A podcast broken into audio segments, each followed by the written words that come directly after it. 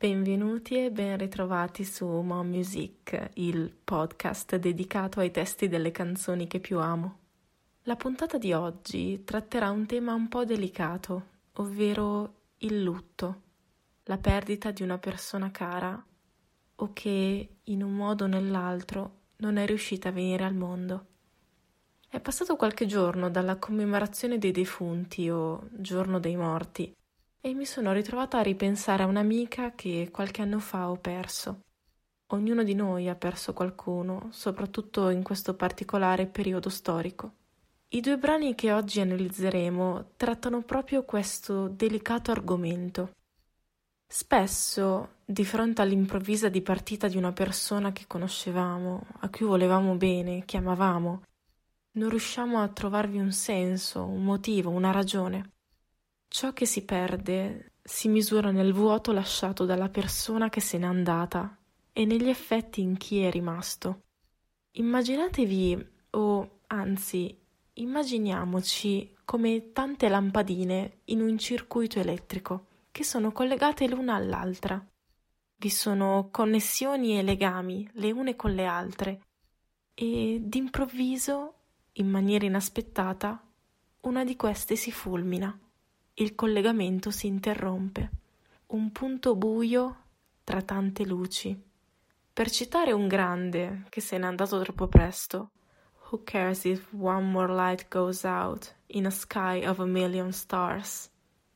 Posso rassicurarti, caro Chester, che una simile assenza non passa inosservata. Ma non sarà questa la puntata dedicata ai Linkin Park, arriverà, non vi preoccupate. Bensì, rimaniamo in territorio nostrano. I due brani di oggi sono molto diversi tra loro. Uno in italiano e l'altro in inglese, ma scritto da un'italiana. In uno predomina la chitarra, i toni allegri, nell'altro il pianoforte e i toni mesti. Uno parla di un incidente stradale, l'altro di un figlio nato morto o meglio, è così che l'ho sempre interpretata io. Ma per quanto diversi e distinti, questi due brani trasmettono un raro sentimento positivo nei confronti della perdita, perché le persone possono anche non essere più presenti fisicamente, ma il loro ricordo rimane vivo, il legame non si spezza. Ed è compito di chi resta continuare a onorarle e renderle immortali attraverso la musica. È il 2 agosto 1966.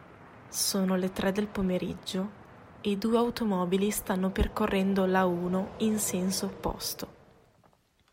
In una, targata Modena, vi è una giovane coppia di fidanzati, nell'altra, targata Bologna, una coppia di mezza età. Non era nei piani di nessuno di loro andare incontro alla morte quel giorno. Poco prima del casello di Reggio Emilia, l'auto targata Modena, una Rover 2000, salta lo spartitraffico e, come reciteranno le testate nazionali il giorno dopo, piomba su un'altra vettura, una Fiat 1500, causando la morte di tre persone. L'unico a salvarsi fu il giovane fidanzato, Augusto Artioli. Tra le vittime c'era la 24enne Silvana Fontana, una cara amica di Francesco Guccini. Canzone per un'amica nasce proprio da questa triste circostanza.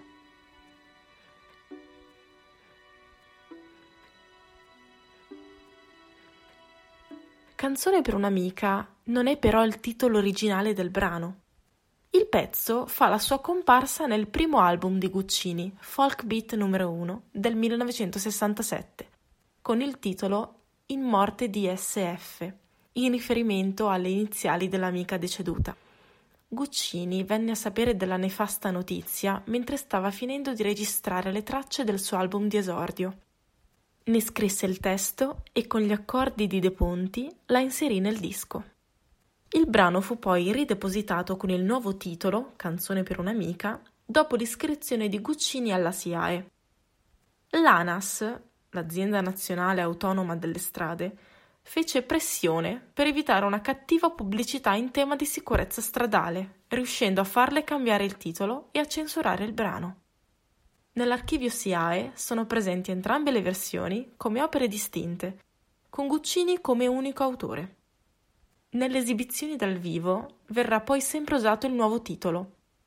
A distanza di poco, il brano fu a tal punto apprezzato da Augusto Daolio, l'allora leader dei Nomadi, che l'anno successivo ne incise una cover, che quasi spodesta l'originale per diffusione e notorietà. Aggiungo una piccola nota prima di analizzarne il testo. È tradizione per Guccini da allora, ad eccezione di un caso del 2002, aprire ogni concerto con questo brano, in compagnia del sempre presente fiasco di vino. Ricordo questo dettaglio con particolare affetto quando il 6 marzo 2009 andai con mia mamma a sentirlo al Pala Whirlpool di Varese, con lei che lo aveva visto dal vivo l'ultima volta 30 anni prima. Al Palazzetto dello Sport di Bergamo, anche lei ha 15 anni. Ma torniamo a noi e entriamo nel vivo del testo. Ci viene presentato il setting, siamo d'estate in autostrada, stiamo viaggiando ad alta velocità. Lunga e diritta correva la strada. La macchina è roboante e macina i suoi chilometri. Chissà dove erano diretti Silvana e Augusto. Non lo sapevi che c'era la morte quel giorno che ti aspettava. La ragazza incontrò il suo destino quel giorno. E quando si è giovani è strano pensare che la nostra sorte venga e ci prenda per mano. Non è naturale morire anzitempo. L'inconsapevolezza della ragazza, travolta d'improvviso. Il narratore, in questa sorta di dialogo senza risposta, cerca di capire quali fossero stati i pensieri della ragazza al momento dell'impatto. Cosa hai pensato quando la strada è impazzita? Quando la macchina è uscita di lato e sopra un'altra è finita? e oltre ai pensieri vuole esplorarne le sensazioni in maniera esplicita. Cosa hai pensato quando lo schianto ti ha uccisa? Come se avesse potuto percepire la vita che fuggiva via dal proprio corpo. Questo verso mi ha sempre colpita molto, sembrerebbe quasi un argomento tabù il dover tacere la morte, mentre qui viene esplicitamente richiamata cercando di immaginare gli ultimi momenti di vita, gli ultimi attimi. A incidente avvenuto, solo il silenzio regnava tra le lamiere accartocciate. Sull'autostrada cercavi la vita, ma ti ha incontrato la morte. E qui secondo me troviamo i versi forse più profondi, quelli che tormentano le persone in vita, che cercano un senso nell'assurdità dell'accaduto Vorrei sapere a che cosa è servito vivere, amare, soffrire, spendere tutti i tuoi giorni se presto hai dovuto partire. Trovare un senso dove un senso non c'è è secondo me il paradosso di una morte del genere. Ma il raggio di luce lo troviamo nella strofa successiva, quando si fa riferimento alla persistenza della memoria. Voglio però ricordarti com'eri, pensare che ancora vivi, Voglio pensare che ancora mi ascolti e che come allora sorridi. Non potrei mai dimenticare la risata di quell'amica che ancora vive nei miei pensieri e in oggetti che lei mi ha regalato e che ancora conservo, perché di fronte all'assurdo l'unico rimedio forse è accettarne la natura e fare l'unica cosa che è in nostro potere, ovvero ricordare. La memoria, dunque, l'immortalità attraverso una canzone, quella che a tutti gli effetti è un'opera d'arte. Io credo che la vita eterna si traduca in un'imperitura memoria dei nostri cari estinti, che cessano di esistere nel momento in cui li dimentichiamo. Se siamo qui a parlare di SF, è perché qualcuno l'ha voluta immortalare, così come non conosceremmo Mohamed Shehab se Ungaretti cent'anni fa non avesse dedicato la poesia in memoria all'amico suicida, conquilino parigino senza radici. Riposa nel camposanto di Ivry e forse io solo so ancora che visse.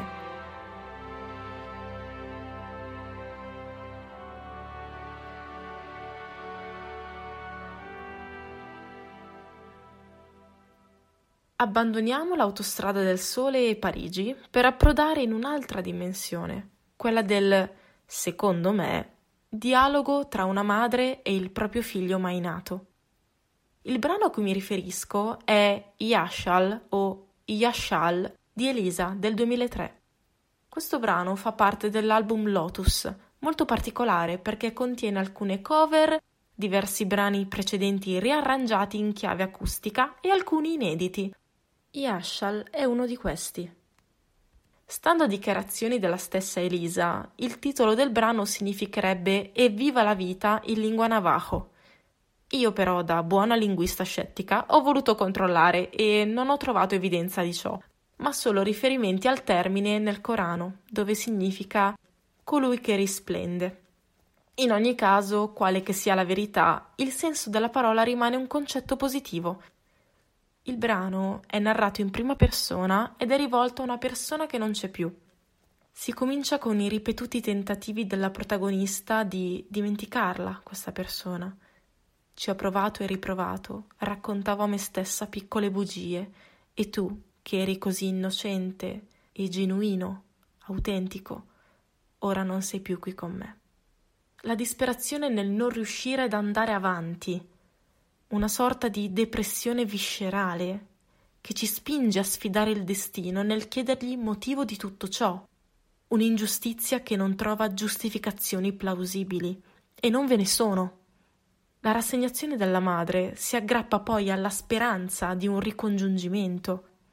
Tornerai da me, in qualche modo, e resterai tra le mie braccia. Ti chiami Yashal, forte come una montagna, soffice come la neve. La forza di un bambino che cresce durante la gravidanza e sfida la vita. La tenerezza di una vita non ancora cominciata.